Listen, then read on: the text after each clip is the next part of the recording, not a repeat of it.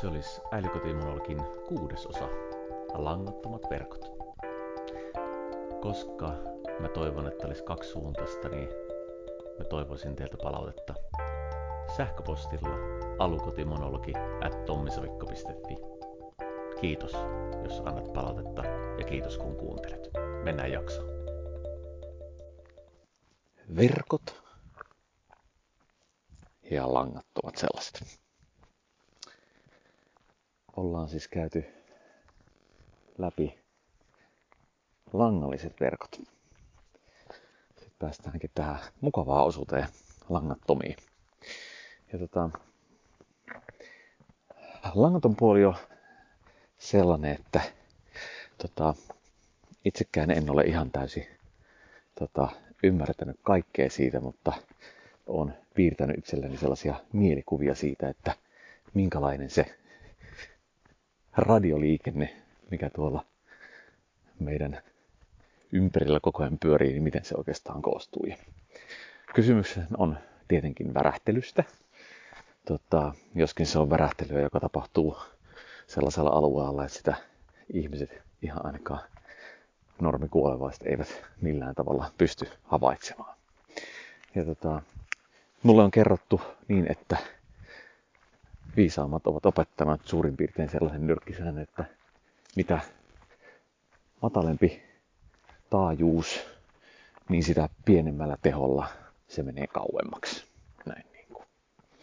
Eli toisin sanoen, jos on tosi korkealla, korkealla tota, niin, niin, toi, toi, toi taajuus, niin se, että sitä enemmän tehoa tarvitaan, jotta se menee kauemmaksi. Mutta sitten taas toisaalta, kun se on korkeammalla se taajuus, niin siinä voidaan käyttää taas niin kuin leveämpää kaistaa sellaista, eli siinä saadaan kulkemaan enem, enemmän bittejä. Ja tota, mehän kaikki tiedämme normaalin äänemme, joka toimii mahtavana kommunikaatiometodina.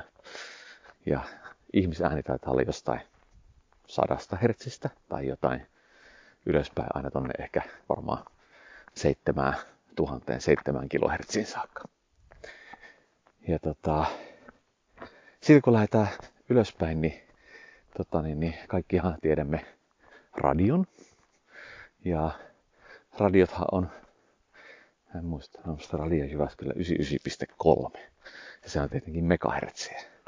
Ja tota, se oli tota, niin, niin, se on sellainen, mikä suhteellisen pienellä teholla kuuluu tosi pitkälle. Mutta tota, radion kautta harvoin välitetään varsinaista dataa, mutta tietenkin voidaan ajatella, että se äänikin, mikä siellä menee, niin on jonkin tyyppistä dataa. Sitähän se on vähän eri muodossa kuin sellainen ehkä digitaaliseksi ymmärretty. Mutta sitten siitä mennään ylöspäin ja päästään ehkä siihen mielenkiintoisempaan tässä vaiheessa, mikä on tota, älykotipuolella on tullut vastaan, eli 433. Eli 433 on siis tämä tekniikka, langaton yhteys, joka toimii käytännössä, missä sitä käytetään, niin about kaikki tota, tällaiset niin kuin, öö, noin, noin, noin, siis langattomat kaukosäätimet, jotka eivät vaadi näköyhteyttä, niin se, että ne on pääsääntöisesti 433. Ja tota, 433 toimii silviisiin, että se, että sen signaalin sisällä tota niin, niin, välitään sitä tietoa, mutta protokollaan ei kuulu millään tavalla se, että se vastapää sieltä kuittaisi, että hei, että sain viestin. Ja tota, esimerkiksi niin, että siellä on lämpömittari 433, joka lähettää lämpötilasignaalia vaikkapa kerran 10 sekuntiin sille vastaanottajalle. Ja se, kuka lähettää sen lämpötilasignaalin, niin se ei ikinä tiedä, että saiko kukaan sitä vastaan. Ja toisaalta se ei tiedä, että kuka sen sai. Koska se, sitä samaa signaalia voi sillä alueella tota niin, niin oikeastaan kuunnella ihan kuka tahansa. Siinä ei ole mitään sisäänrakennettua salausta. Ja tota, toisinpäin sitten se on niin, että tota, niin, niin, on esimerkiksi tällaisia tuosta Stockmanilta honkkari, no mikä se on, rum, se RL alkava nykyään, niin, niin, tota, niin, niin siellä tota, sieltä on jotain näitä tällaisia pistokkeita, kauko-ohjattavia, niin, niin tota, ne on käytännössä 433 ja hommahan toimii niin, että kun sä painat sitä on-nappia, niin se menee ehkä päälle se tota, niin, niin, toi, vasta, tota, niin, toi, se pistoke sieltä, tai sitten ei. Ja sä et ikinä tiedä, jos et mene katsomaan, että menikö se päälle vai ei. Ja tota, tämä on tietenkin sellainen, että tota, niin, niin, on, ää, voidaan tosi monta keissiä kertoa, että mihin tämä ei sovellu ollenkaan. Mutta sitten taas toisaalta tosi moneen juttuun tämä soveltuu. Ja tota, esimerkiksi lämpötilaseuranta, tollainen peruslämpötilaseuranta, joka ei ole millään tavalla kriittistä, niin antaa mennä. Ja nehän, ne lähettimet, niin se saat tyyliin niin kuin sellaisen paketin, jossa on kolme lämpötilan lähetintä, niin kympillä jostain. Ja sen jälkeen sä laitat sen yhden AA-batteriin ja se kestää kuusi vuotta siellä tai jotain. Jotain tällaista. Mutta joka tapauksessa tota niin, niin hyvin tota, kivoja systeemeitä. Ja se on se, että tota, niin, niin, koska se on avointa, se liikenne sieltä, siellä, niin sehän tarkoittaa samalla sitä, että sehän pystyy sitten viemään jonnekin älyyn. Ja tota, tätä 433, niin tota, siihen on olemassa tällainen projekti RTL-433, joka siis perustuu siihen, että ostat sellaisen 10-20 maksavan sellaisen USB-donglin, jonka laitat kiinni koneeseen ja tota, niin se on siis itse asiassa tällainen DVPT, eli siis telk- digitaali telkkariviritin, jota käytetään siinä vaan niin kuin vähän väärin, niin tota, tai oikein, niin, niin se, että se RTN433 tulkkaa sitten sulle niitä viestejä tosi monelta eri laitteelta ja sä voit sen jälkeen tunkea ne sitten järkevässä tällaisessa niin strukturoidussa formaatissa taas sitten sinne kotiälylle. No niin, mutta RTL, tai siis tämä, tota, tämä 433 on ihan hirvittävä hyvä tota, systeemi, mutta niin kuin kysymys on enemmän siitä, että ää, jos sulla on olemassa niitä laitteita, niin se, että tee se, niin kuin, luen niitä sisään, mutta en mä, niin kuin, lähtökohtaisesti on vähän niin kuin, en lähtisi ehkä itse missään nimessä ostelemaan uutta sellaista. Se on, se on vanhaa kamaa. Se on se radioliikenteen tai tuollaisen langattoman liikenteen X10. Mutta sitten vastaava tähän kohtaan, vaikka tota, niin, niin ajatukseni oli, että kiipeän tästä koko ajan niitä taajuuksia ylöspäin, niin tota, tähän kohtaan otan kuitenkin infrapunan, eli tota, kaikki kaukosäätimet ynnä muut, niin sehän on vastaavaa dataa tai vastaavaa oikeastaan kuin tuo tota, 433 signaali. Ja tota, ää, siinä on oikeastaan täsmälleen samat tällaiset niin kuin perusjutut, joskin tietenkin se, että infrapuna on vähän nopeampaa dataa, pystytään välittämään. Ja aikoinaan oli siis ihan tiedonsiirtoratkaisuja, jotka perustu käytännössä siihen, että infrapunalla siirrettiin dataa sinne sun tänne. Ja tota, se oli, se oli hurjaa aikaa. tota, mutta joka tapauksessa infrapuna on samalla tavalla pääsääntöisesti yksisuuntainen.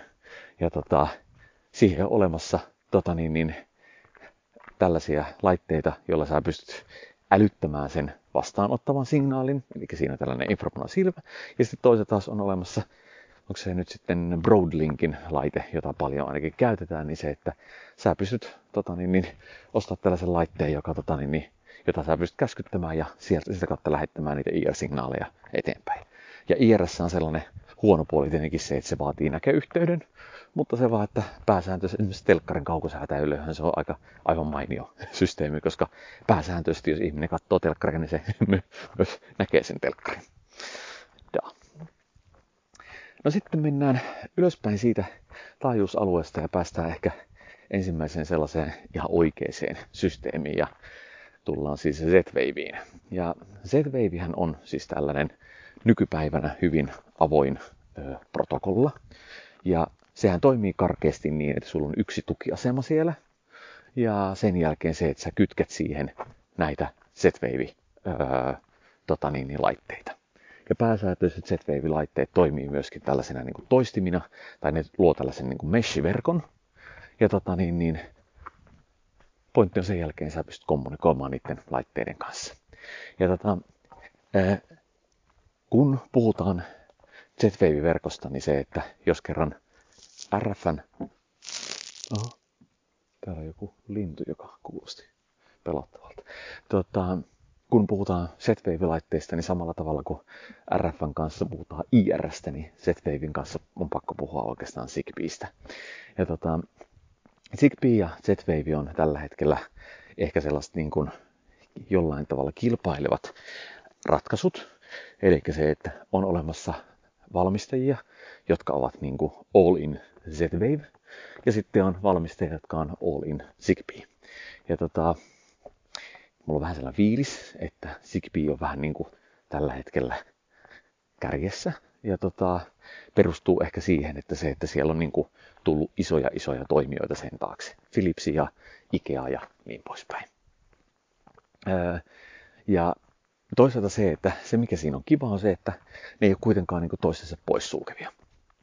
Ja tota, Z-Waven hyvä puoli on siinä, tai niin kuin yksi niistä hyvistä puolista on se, että se toimii Euroopassa muistaakseni 868 MHz taajuusalueella, joka on siitä kiva, että se, että se ei taas käytä sitä tosi, tosi tukkoista 2,4 GHz alueella, jossa on about kaikki nykyään. Ja tota, tämä on sillä tavalla se, että se, se on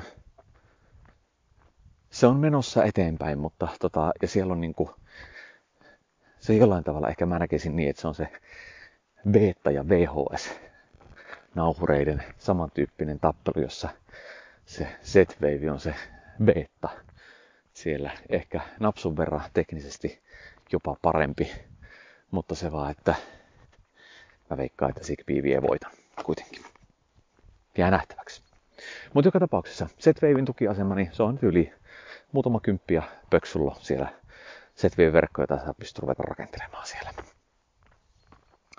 No sitten tota niin, niin päästään siihen, että tota niin, niin ollaan siis Zigbeeissä. Ja tota, Zigbeehän on vastaava systeemi. Siellä on käytännössä tällainen tota, koordinaattori, joka on siis se tukiasema.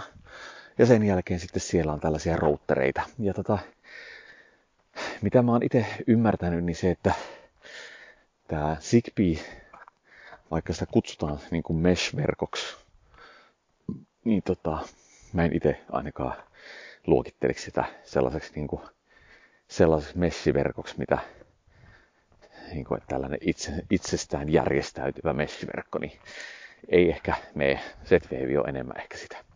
Mutta se, se ei haittaa sitä, eli homma menee niin, että sulla on siellä Zigbee tuki, tukiasema, Zigbee tukiasema, tämä koordinaattori, ja sen jälkeen sitten sulla on niitä end siellä, jotka on siis niitä vaikkapa lämpötilasensoria ja niin poispäin. Ja ne on ihan niin kuin ykköseurokamaa tai kympillä, kahdella kympillä sä saat niin kuin lämpötilasensoreita ja kaikkea näitä. Ja tämä on se juttu on se, että kun me mennään Zigbee, Z-Wave tai RF pohjaisiin langattomiin sensoreihin, niin se, että se on sen tyyppistä kamaa, että se voi toimia paristoilla.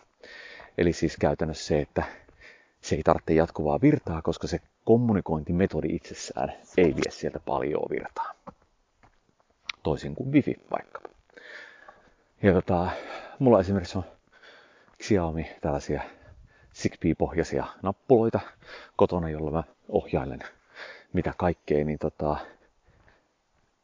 no, ehkä ollut kaksi-kolme vuotta nyt käytössä, niin olisiko niitä laskenut patteri niin kuin 100 prosentista 98 prosenttia.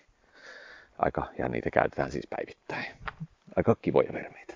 Ja tyyli lämpötila, sensorit, liiketunnistimet ynnä muut, niin samantyyppistä kamaa. Ja ei ole valmistajasta kiinni, vaan se, että mulla on Philipsin ulko liiketunnistimia, jotka on tota niin, niin ympäri vuoden tietenkin ulkona, niin niissä on kanssa luokkaa niin kuin ehkä tota niin, niin olisiko niistä vaikka, vaikka 10 prosenttia hävinnyt sieltä patterista.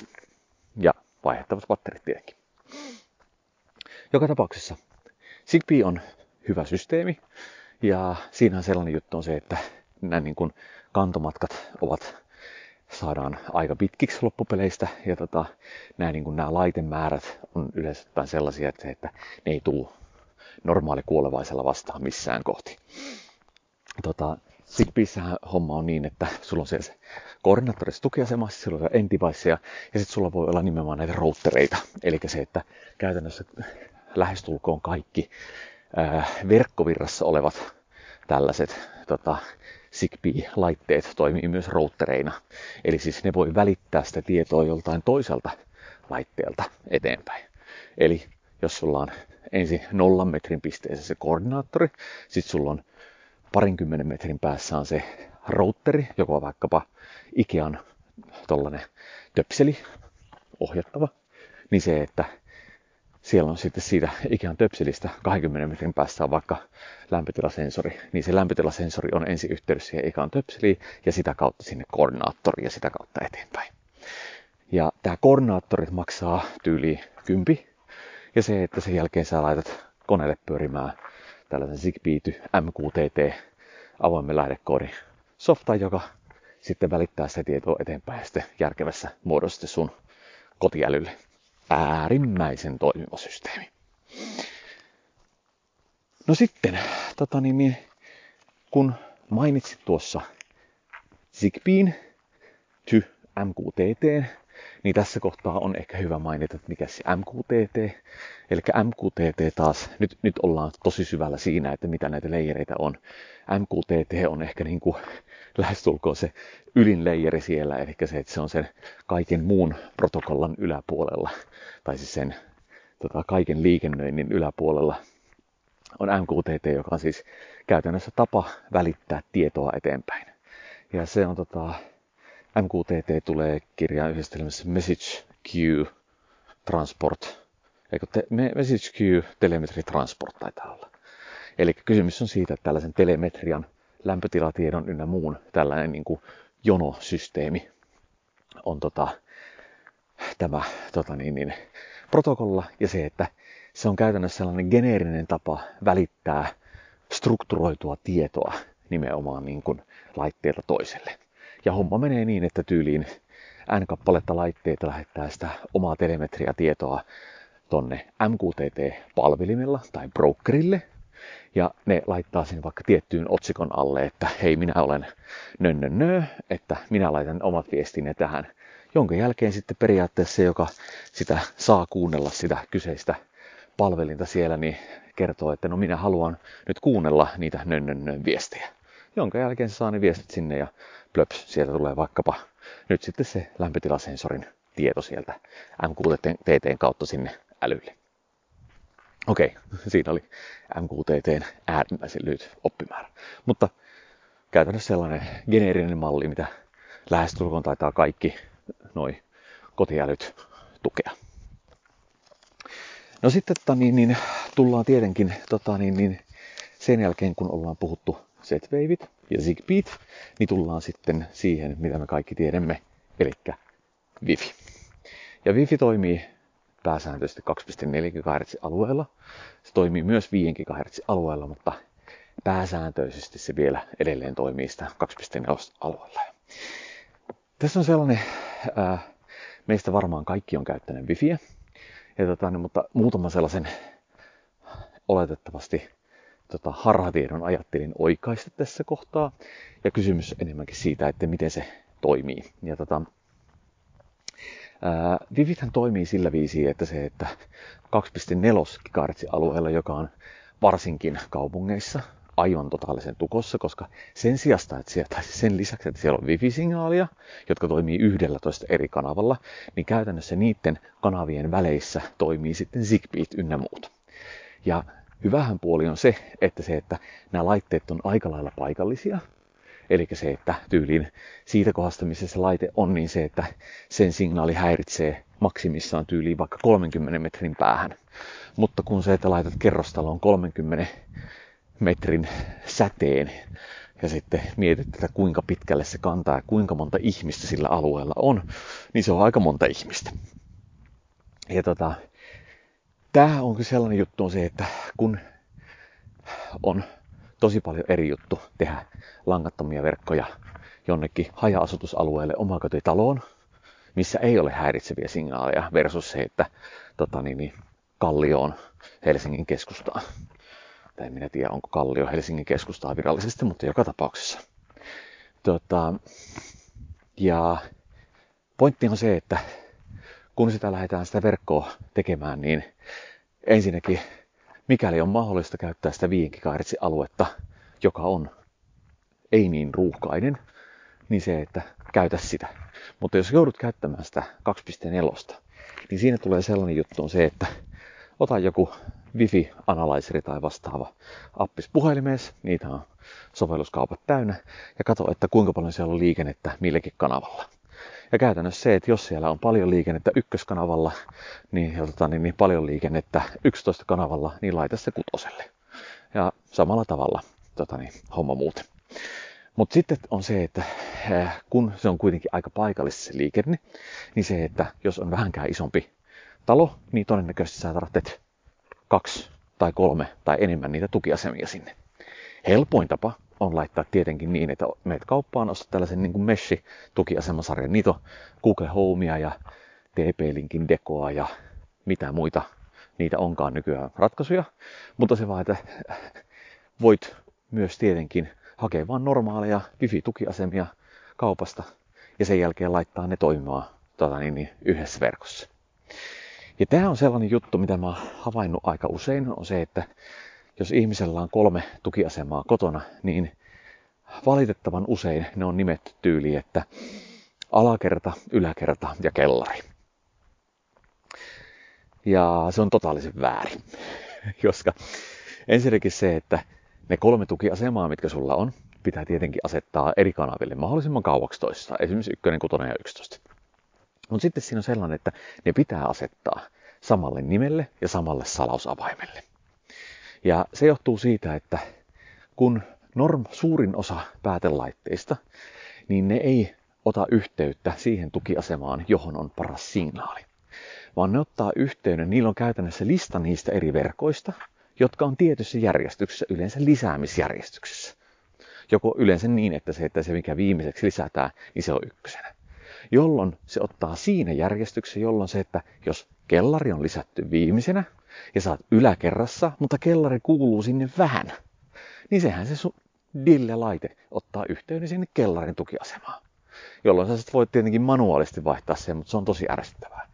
Jos taas nämä kolme verkkoa on kaikki VLAN nimellä koti vaikka, niin se tarkoittaa sitä, että se, että voi olla, sulla on sen jälkeen tota, niin, niin se päätelaite katsoo, että jaha, tässä kyseessä verkossa on kolme eri tukiasemaa, niin minäpä otan niistä parhaimpaa yhteyden. Huomattavasti toimi, toimivampi ratkaisu. No sitten on se, että tietenkin se, että kun nämä tukiasemat ovat yhteydessä sinne varsinaiseen johonkin vaikka reitittimeen, niin se, että kannattaa tietenkin hoitaa se yhteys langalla ja tota niin, niin sitä kautta sitten siitä lähtee homma eteenpäin. Mutta tämä tällaisena pienenä valistuksena tässä kohtaa. Mutta sitten tota niin, niin, Wifi-yhteydet ovat yksi oma alueensa. On olemassa lafkoja, jotka tekee pelkästään wifi-yhteyden optimointia ja tota, ymmärrän tietäväni niin vähän niistä, että en lähde sille tontille muuten soloilemaan. Se, mikä on älyttömän hienoa, on se, että nykypäivänä saat ostettua kaupasta nimenomaan tyyli parilla sadalla eurolla kolme tukiasema meshi systeemiin, joka siis toimii aivan järjettömän mainiosti. Noni. No sitten, kun mennään langattomasta tekniikasta vähän eteenpäin, niin päästään sellaisiin vähän niin kuin monimutkaisempiin, tai siis, siis harvemmin käytettyihin langattomiin verkkoihin. Ja siellähän me tullaan sellaisiin muun muassa kuin Sigfoxi ja NB-IoT ja Loravani. Ja tota, näistä ehkä kannattaa tietää, että tällaiset on olemassa. Ja tota, homma menee niin, että nämä on tällaisiin IoT-laitteisiin, jota siis älykodin laitteet ovat aika pitkälti. Ja tota, nämä on käytännössä sellaisia tekniikoita, jotka on pien, pidem, niin kuin pidemmille kantomatkoille tehtyjä systeemeitä, jotka ovat kuitenkin äärimmäisen vähävirtaisia. Ja siis esimerkiksi tämä Loravani, mihin mä oon tutustunut eniten, on käytännössä sellainen tekniikka, että sä pystyt rakentamaan siis tällaisen laitteen, joka lähettää muutaman kerran päivässä tietoa eteenpäin, niin että se, että normaalilla tuollaisella nappiparistolla se saattaa kestää vaikkapa tyyli 10 vuotta tai jotain. Ja joka on tietenkin tosi iso juttu ottaa huomioon sen, että, että minkälaista älyä sä rakentamaan sen tyyppiseen laitteeseen. Ja tällaista ei pysty rakentamaan missään nimessä Wifille, koska se on liian virtaa vievä.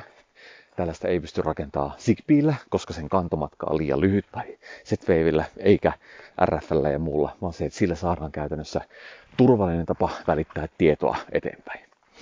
Ja tota, sama systeemi noin niin kuin perusperiaatteineen on Sigfoxissa ja NPIOTssä, mutta se vaan, että ne on mun näkökulman mukaan enemmän tällaisia suljettuja. Sun, sulla pitää olla operaattorilta tietty yhteys, jotta se toimii.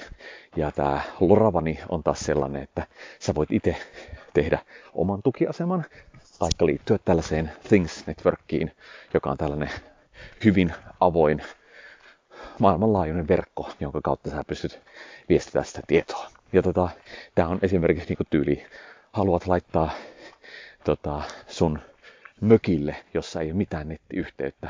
Haluat jonkun pienen sensorin, vaikka lämpötilasensorin, joka lähettää sun kotiälylle tota niin, niin, tiedot, niin tähän se soveltuu esimerkiksi aivan järjettömän mainiosti. Mutta sitten oltiin, käytiin harvinaisemmissa ja sitten tultiin, tullaan vielä siihen tota niin, niin, vähän niin kuin, tota, mikä on ää, RF-puolen nykypäivän malli, eli Bluetooth. Ja Bluetooth on siitä sellainen, että se, että se on totaalinen sekasikia, ja Bluetooth toimii pääsääntöisesti sillä kuuluisalla 2.4 GHz alueella, joka on edelleenkin tukossa. Ja tota, ää, Bluetooth on siitä äärimmäisen raivostuttava tällainen tiedonsiirtomekanismi, koska se, että Bluetooth on vaan niin kuin tällainen tosi kattonimi kaikille sille, mitä siellä on sisällä. Ja tota, on siis olemassa Bluetooth 2, 3, 4, 5 ja sitten on vielä Bluetooth LE. Ja niillä on niin kuin yhteistä about tasan tarkkaan se nimi. Ja tota, ää, tunnen ihmisiä, jotka on tehnyt softaa Bluetoothin päälle ja tota, jostain syystä niillä on kaikilla tosi isoja ongelmia tota, niin, niin, verenpaineensa kanssa. Mutta joka tapauksessa, tota, Bluetooth on sellainen vähän niin kuin tällainen, mä itse käsitän sen tällaisena osittain uuden ajan RF-protokollana, eli silloin ihan älyttömän hyvä lähettää nimenomaan tietoa niin kuin muualta yhteen suuntaan. Ja tämä on tietenkin tekniikkana silloin Bluetooth LE. Ja se toimii tällaisena beaconina, tällaisena niin kuin majakkana, joka vaan lähettää tietoa. Eli kuten majakka lähettää.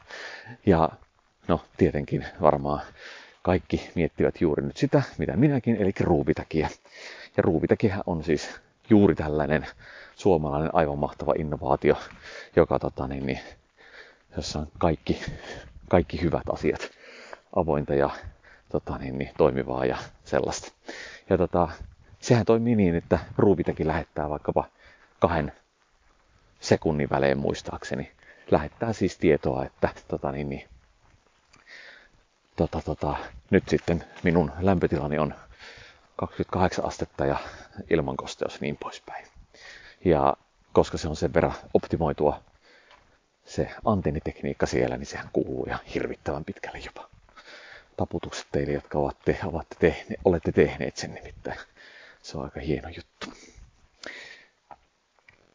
Mutta sitten Bluetooth muuten on se, että tota, ää, jos ruvetaan kontrolloimaan jotain laitteita Bluetoothin kanssa, niin sitten tullaankin siihen on se, että tota, se on aika raskasta kamaa. Ja raskasta kamaa sen takia, että se, että se harvoin se kontrollointi perustuu mihinkään standardiin, vaan se, että käytännössä se, että jos sulla on Bluetoothilla ohjattava laite, niin sä pystyt ohjaamaan sitä tasan tasan tarkkaan sillä, sillä sen valmistajan appiksella, joka on tosi huono juttu.